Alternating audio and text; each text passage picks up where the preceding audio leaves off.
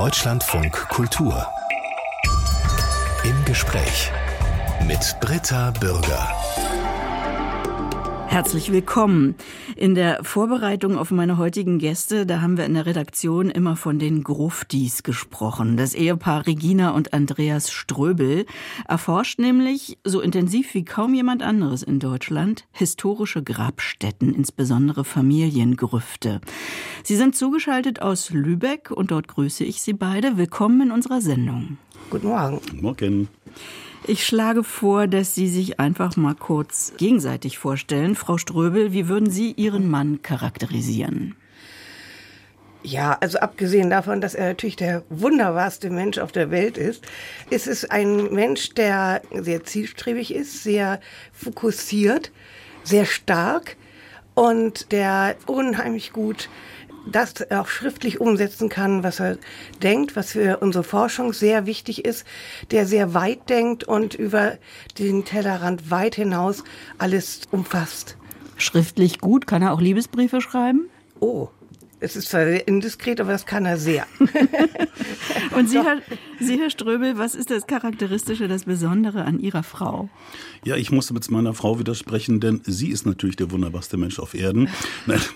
Ja, Sie merken schon, wir sind, wir sind eine Einheit und es ist einfach großartig, meine Frau getroffen zu haben, denn sie ist eine großartige Wissenschaftlerin. Ich würde sie desgleichen als wirklich ausgesprochen stark bezeichnen ungemein optimistisch, auch in wirklich den äh, schwierigsten Lebenslagen, immer kühl denkend aber auch mit dem Herzen dabei, also so wie man sich eine Ehefrau, aber eben auch die optimale Arbeitspartnerin vorstellen kann. Ja, Sie leben und arbeiten seit vielen Jahren zusammen, sind anscheinend ein symbiotisches Paar. Ich bin mhm. gespannt darauf. Wenn Regina und Andreas Ströbel zur Arbeit gehen, dann steigen sie hinab in die Gruft, also in so begehbare, gemauerte Grabstätten, in denen Särge beigesetzt werden. Das kann auf einem Friedhof sein, aber auch im Keller einer Kirche. Aus welcher Zeit stammen die Grüfte, mit denen Sie es zu tun haben, Herr Ströbel? Das sind eigentlich so die letzten 500 Jahre. Also die ältesten Grablingen, die wir untersucht haben, die datieren in die Renaissance. Also der Schleswiger Dom mit seiner Fürstengruft oder seinen beiden Fürstengrüften ist die, die älteste Grablege. Das fängt im frühen 16. Jahrhundert an.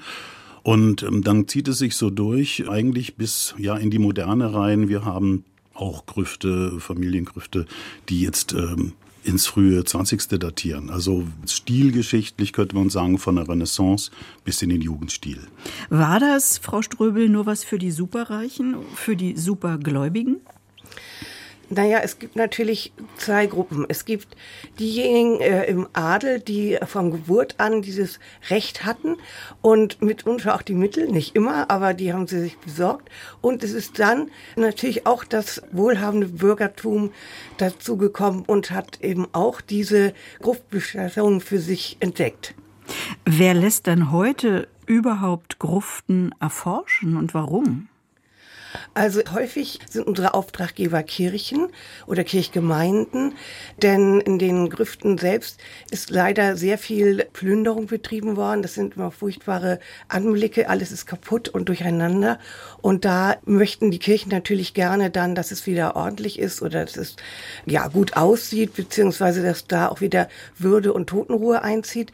Wir haben aber auch Familien, die uns beauftragen, ihre Familiengrüfte auf Friedhöfen wieder in Ordnung zu bringen. Also das ist vielseitig. Sie betreiben Bestattungsarchäologie, also da kommen Archäologie und Kunstgeschichte zusammen, Biologie, Botanik, Theologie, Volkskunde, sogar Kostümkunde. Was wollen Sie herausfinden? Ja, wir möchten natürlich wissen, wie haben unsere Vorfahren ihre Toten bestattet. Das schlägt natürlich den Bogen in die heutige Zeit. Also ist sehr vielfältig. Was haben Sie angehabt? Wie haben Sie Ihre Toten ausgestattet? Haben Sie ihnen irgendetwas mitgegeben? Haben Sie in irgendeiner Form behandelt? Wie haben Sie sie bestattet? Wie sind die Särge? Wie ist die ganze Anlage? Also es ist ein großer Forschungsbereich, der eben, wie Sie schon gesagt haben, ja sehr, sehr viele Felder umspannt. Die Särge sind eben nicht in der Erde vergraben, sondern repräsentativ für die Weiterlebenden präsent in dieser Gruft. Herr Ströbel, warum war das den Menschen wichtig? Also sie zeigen natürlich in diesen Sterbestätten den Status, den sie äh, zu Lebzeiten ererbt oder erworben haben. Darüber hinaus, ja, zeigen sie eben auch das, was Familie gewesen ist. Sie müssen sich vorstellen, der Riss, der durch den Tod eines Familienmitglieds in so eine Familie gerissen wird, der muss natürlich geschlossen werden. Und dann werden diese Leichname eben in wunderbaren Särgen reintegriert. Und diese Grüfte funktionieren eigentlich wie Ahnengalerien, nur viel besser, weil es nicht heute die Porträts sind der Verstorbenen, sondern tatsächlich die Leichname selbst.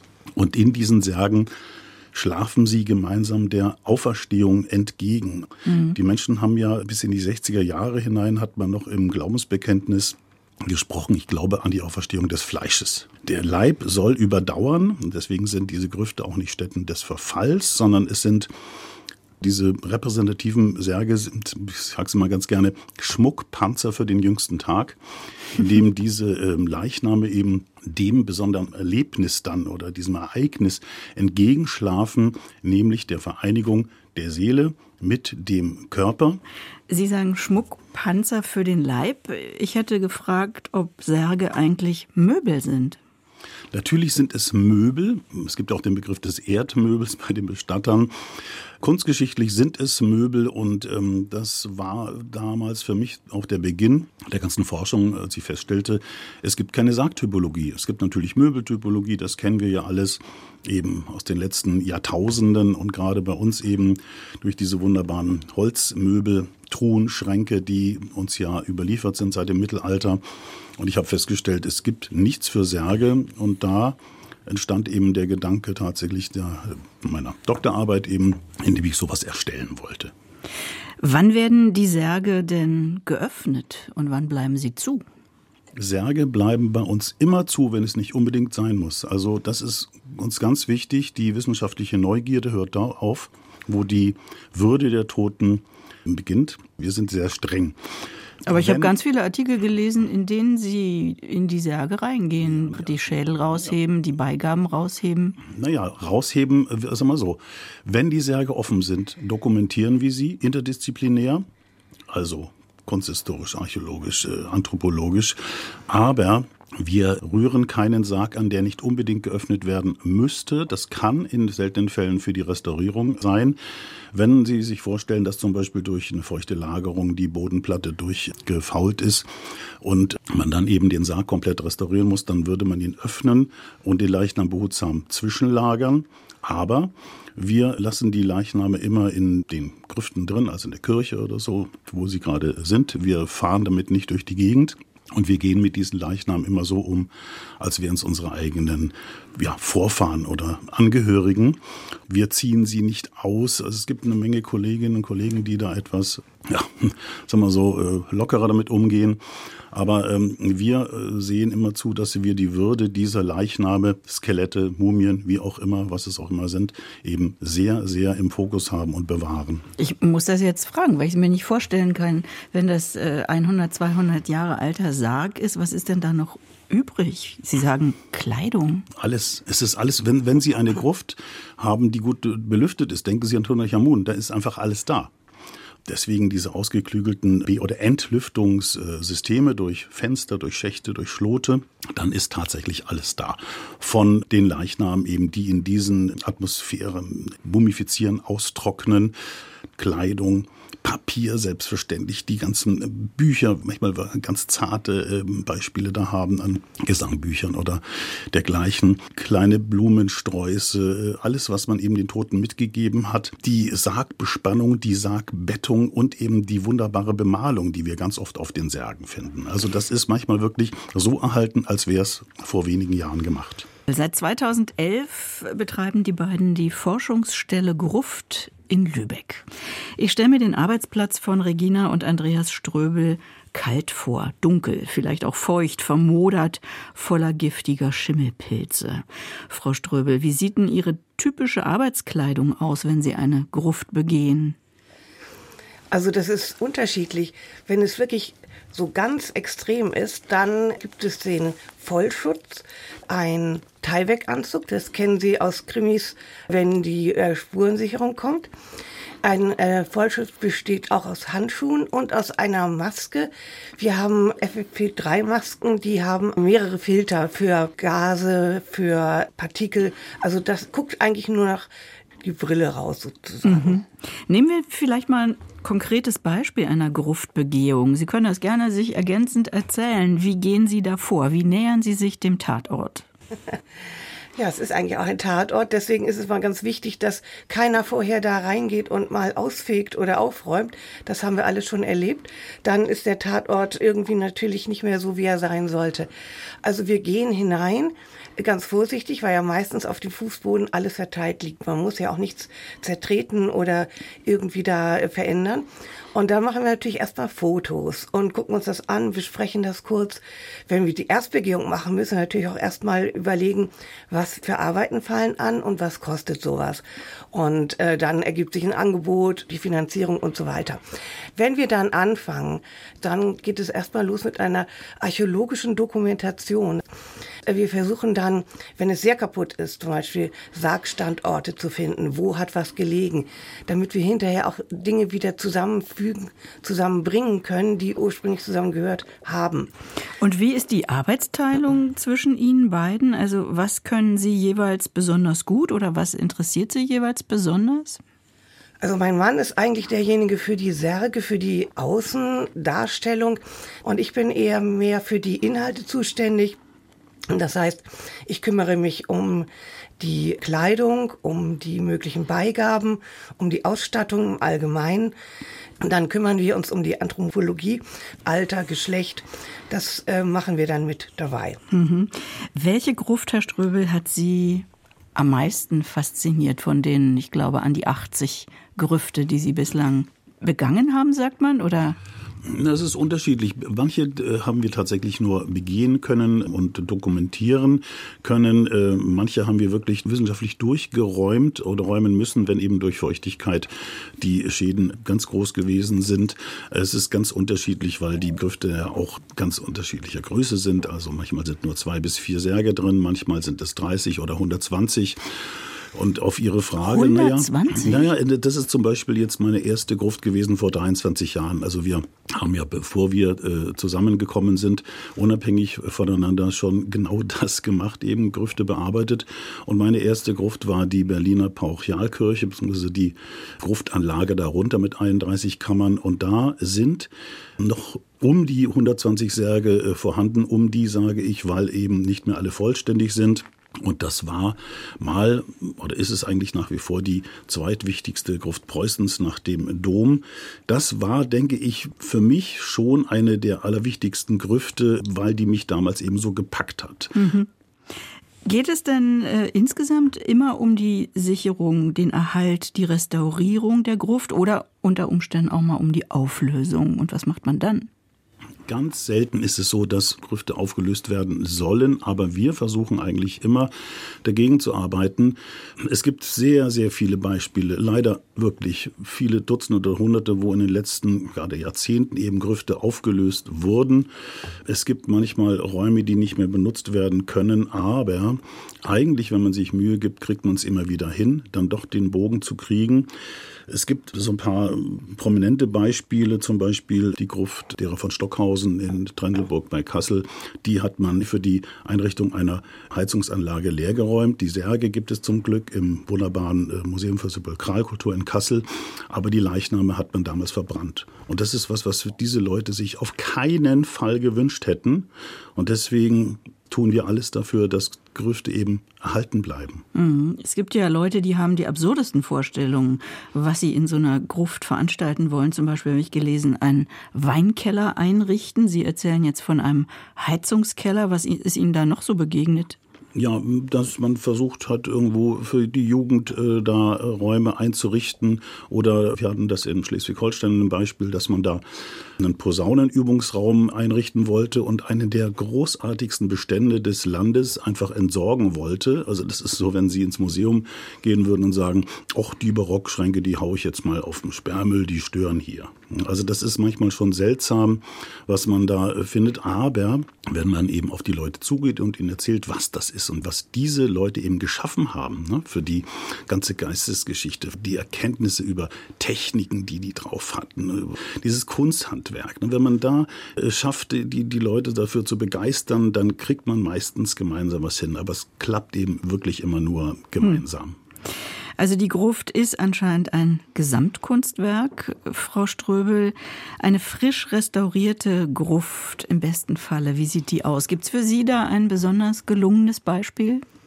Die schönste, für mich persönlichste ist natürlich die Gruft in Wolgast, die Fürstengruft, weil das meine erste war und die ist besonders schön geworden, finde ich.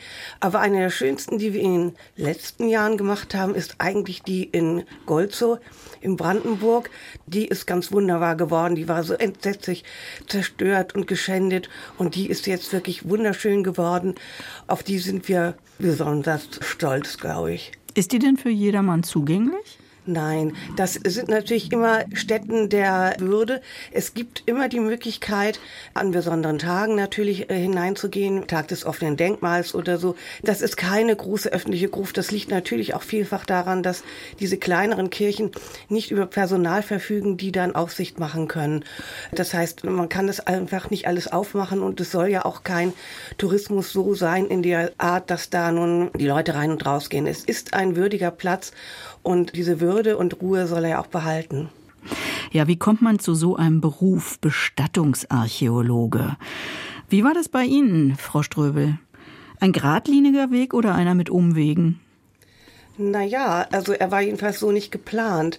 Ich habe meine Doktorarbeit geschrieben in Schleswig, in Schloss äh, Gottorf bei Frau Professor Heck damals, die äh, hat mich betreut und wir, ich habe... In Archäologie oder Kunstgeschichte? In Archäologie. Also mhm. äh, sagen wir mal so, das Thema sind liturgische Gewandungen des 11. Jahrhunderts anhand eines Beispiels. Und das hatte damit natürlich jetzt nicht so wahnsinnig viel zu tun, aber äh, ich war fertig und es kam eine Anfrage aus Schwerin vom Landesamt äh, für diese Gruft in Wolgast. Und da hat meine Doktormutter gesagt, du bist fertig, das machst du. Ich hatte nicht die geringste Ahnung davon und habe gesagt, na gut, fangen wir mal an. Und das war meine erste Gruft. Und die, die haben sie angebissen. Ja, also es war natürlich ganz aufregend und ganz außergewöhnlich. Und ich habe dann am Landesamt in Schwerin gearbeitet. Dann ähm, war ich kaum fertig. Dann kam die nächste Gruft im Landesamt an, also die Schweriner Schelfkirche. Und schon war ich quasi Gruftexpertin im Land. Als dann auch noch die dritte Gruft kam, also die dritte große Fürstengruft in Miro, die Mecklenburg-Strelitzer Familie, da konnte ich gar nicht mehr weg von diesem Weg. Und es ist ein wirklich äh, faszinierende Geschichte, damit zu arbeiten.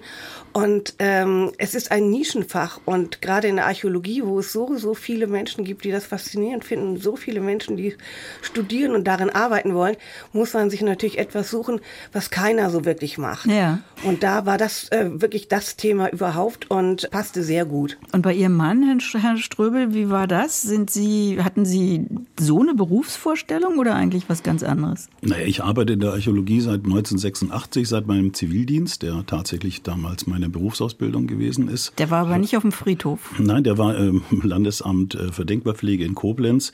Das waren wirklich archäologische Ausgrabungen, aber ich habe im Lauf der Zeit gemerkt, dass der Tod ein Thema für mich ist. Ne? Also das hat mich ähm, früher als Kind sehr erschreckt und da merkte ich, es ist etwas, was mir nicht egal ist. Und ähm, das hat mich dann immer mehr fasziniert. Ich wollte einfach wissen darüber, was passiert. Also natürlich, wie haben sich die Leute das früher vorgestellt? Was stelle ich mir vor? Und das Thema Tod, Abschied, Trauerbestattung ist einfach eins, das, naja, in unserer Gesellschaft wahnsinnig wichtig ist und nach wie vor eben auch vernachlässigt wird. Und diese Arbeit, die archäologisch, kunsthistorisch oder kulturwissenschaftliche Arbeit daran, die ähm, führt eben auch dazu, dass wir bewusster mit dem ganzen Themenkomplex umgehen. Warum sagen Sie, äh, Sie hatten früher Angst vor dem Tod? Gab es da Erlebnisse, die nee, das, eigentlich, das war einfach nur als, als Kind, äh, Totenschädel, Mumien und sowas, das fand ich ganz entsetzlich, das fand ich furchtbar. Na, wo haben Sie die gesehen? Im Museum? Im Museum natürlich, klar, auf, auf Bildern, auf Darstellungen. Meine ähm, Eltern sind mit uns früher, also wir sind aus Süddeutschland, in diese bayerischen Kirchen gegangen, wo diese äh, geschmückten Skelette, die ich heute ganz fantastisch finde, damals uns äh, oder mir eben wirklich einen gehörigen Schrecken eingejagt haben. Und irgendwann zeigte sich eben, es ist ein Thema, was mir irgendwie wichtig ist. Mhm. Ne? Und, und dann bin ich halt Archäologe geworden und habe dann im Lauf der Jahrzehnte halt hunderte von Skeletten gezeichnet. Später kamen die Mumien hinzu. Und dieses auch geradezu vielleicht äh, hingebungsvolle, liebevolle Zeichnen dieser Gesichter, die die oft haben und sowas, das, das ist für mich wichtig. Das macht mir ja auch eine Freude. Ich versuche dann immer jetzt es äh, so zu machen, dass ich oft Aquarelle anfertige von den Leichen Wir zeigen keine Fotos in der Presse von den solche, solche harten Darstellungen, sondern ich mache dann so ein bisschen 19. Jahrhundertsmäßig Aquarelle und ähm, Porträts eben von den Verstorbenen. Das schafft so eine ästhetische Distanz. Und dieses äh, Wahrnehmen eben dieser Leichname, dieses sich ganz, ganz nah ranbegeben, da steckt Sorgfalt drin, Liebe, ja, vielleicht auch wirklich ein Verantwortungsgefühl für diese Toten. Wo haben sich Ihre Wege gekreuzt, äh, Frau Ströbel? Wie haben Sie Ihren Mann kennengelernt? Ach, das ist ja eigentlich filmreif und auch eigentlich eine längere Geschichte. Wir sind uns vorher schon ein paar Mal irgendwie begegnet. Also ich habe mal Textilien aus einer Bestattung in Göttingen, die mein Mann bearbeitet hat, äh, untersucht und habe ihm eine kleine Analyse gemacht und geschickt. Ich habe bis heute äh, keinen Dank dafür bekommen. Äh, wenn er sich an mich gewandt hätte, dann hätten wir uns vielleicht früher kennengelernt unter diesen Umständen, wenn wir in äh, direkten Kontakt gekommen wären. Das hat aber dann noch einige Jahre gedauert. Wir äh, sind uns dann über den Weg gelaufen, Jahre später auf einer Konferenz oder einer kleinen Tagung, aber haben uns da auch nicht weiter zur Kenntnis genommen. Und ähm, ja, schade irgendwie, aber wir waren natürlich auch beide in anderen Situationen. Das ist ja manchmal war vielleicht nicht der richtige Zeitpunkt.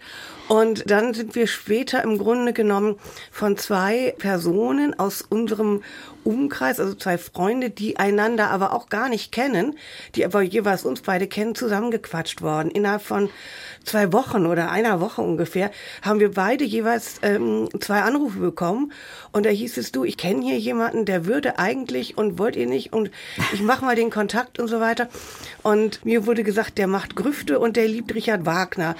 Eigentlich entweder ihr liebt euch oder ihr hasst euch, dazwischen geht gar nichts und da haben wir uns dann für das Erstere entschieden. Ja, also ich habe vorhin den, den, gleichen Text gehört, äh, zwei Tage später klar, eben. Ja äh, naja, aber äh, wir waren ja zwei unterschiedliche Leute und ja, der eine von denen war dann erstaunt, dass ich schon Bescheid wusste, weil eben diese andere Person dann eben auch da äh, was äh, gesagt hatte. Und äh, das mit der Oper und der Arbeit und sowas, das passt natürlich optimal bei uns beiden, weil wir eben große Musikliebhaber sind. Und wir hören manchmal bei unserer Arbeit, wenn wir solche konservierenden Sicherungsarbeiten machen, dann hören wir da auch gerne Renaissance-Musik zum Beispiel. Und ähm, das hat meistens mhm. sowas Meditatives und das äh, sind wir oft allein in diesen Kirchen und dann schallt diese äh, sakrale Musik äh, durch den Raum und dann sitzen wir und ähm, reinigen und äh, lasieren bzw. überziehen, dann eben mit, mit Schützenfirnis und so weiter. Das ist naja, aber wir machen also die ganz Sache. normale Arbeit auch zu Musik. Ne? Ja. Also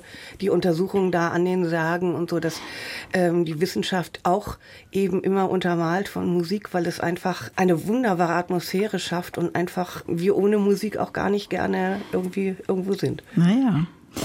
Äh, Sie haben vorhin gesagt, die Grüfte waren als Auferstehungsorte gedacht, als Schutzräume.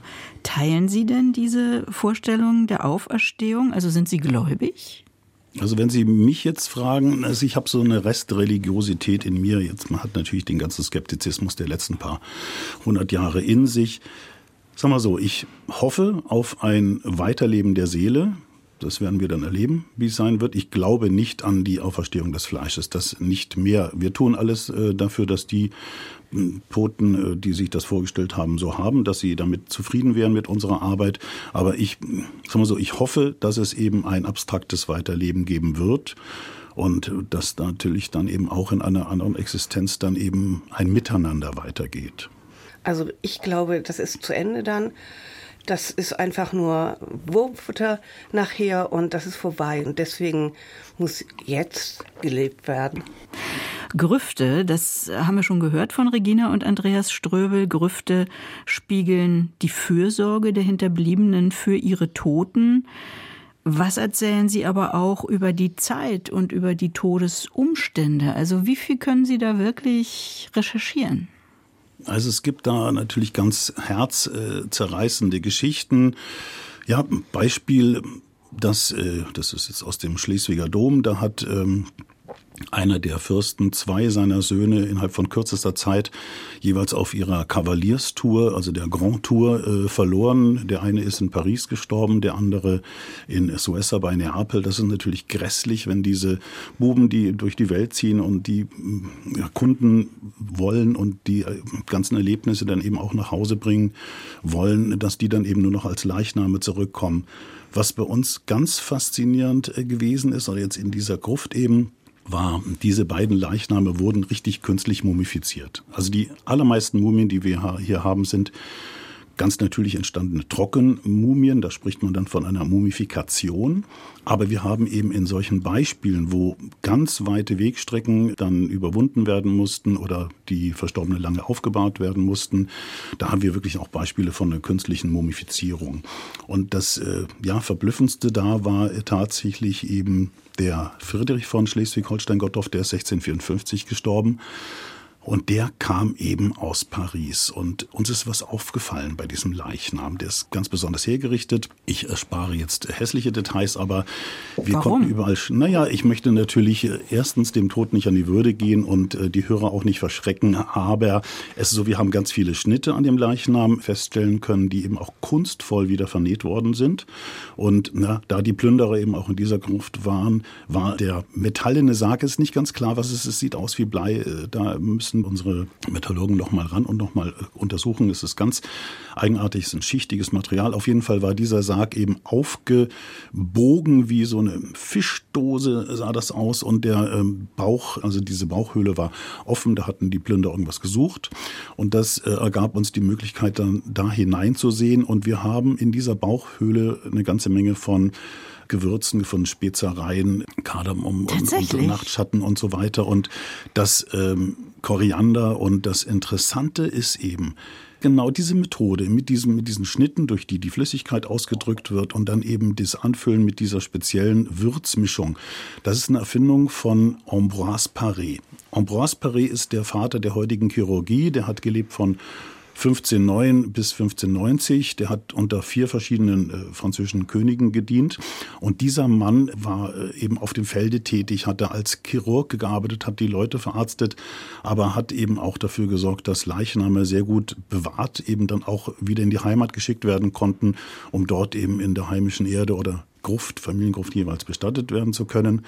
Und der Mann muss unglaublich äh, kollegial gewesen sein. Er hat auf Französisch publiziert und nicht auf Latein. So konnten es die anderen Kollegen eben auch lesen. Und seine Bücher sind übersetzt worden ins Niederländische und Deutsche. Da gibt's äh, Blankat, Würsung, verschiedene Ärzte oder, oder hm. ähnlich ausgerichtete Spezialisten, die sich auf Ambroise Paré äh, berufen haben. Und wir haben tatsächlich den ersten Nachweis von Parés Methode bei diesem Leichnam gefunden der schaut wirklich aus wie ein junger Pharao. Der hat so ein ganz friedliches Gesicht, das habe ich auch gemalt und ähm, ja, das war für uns dann wirklich ein besonderes Erlebnis, mal nicht nur dem, sondern eben auch Monsieur Paré zu begegnen. Mhm.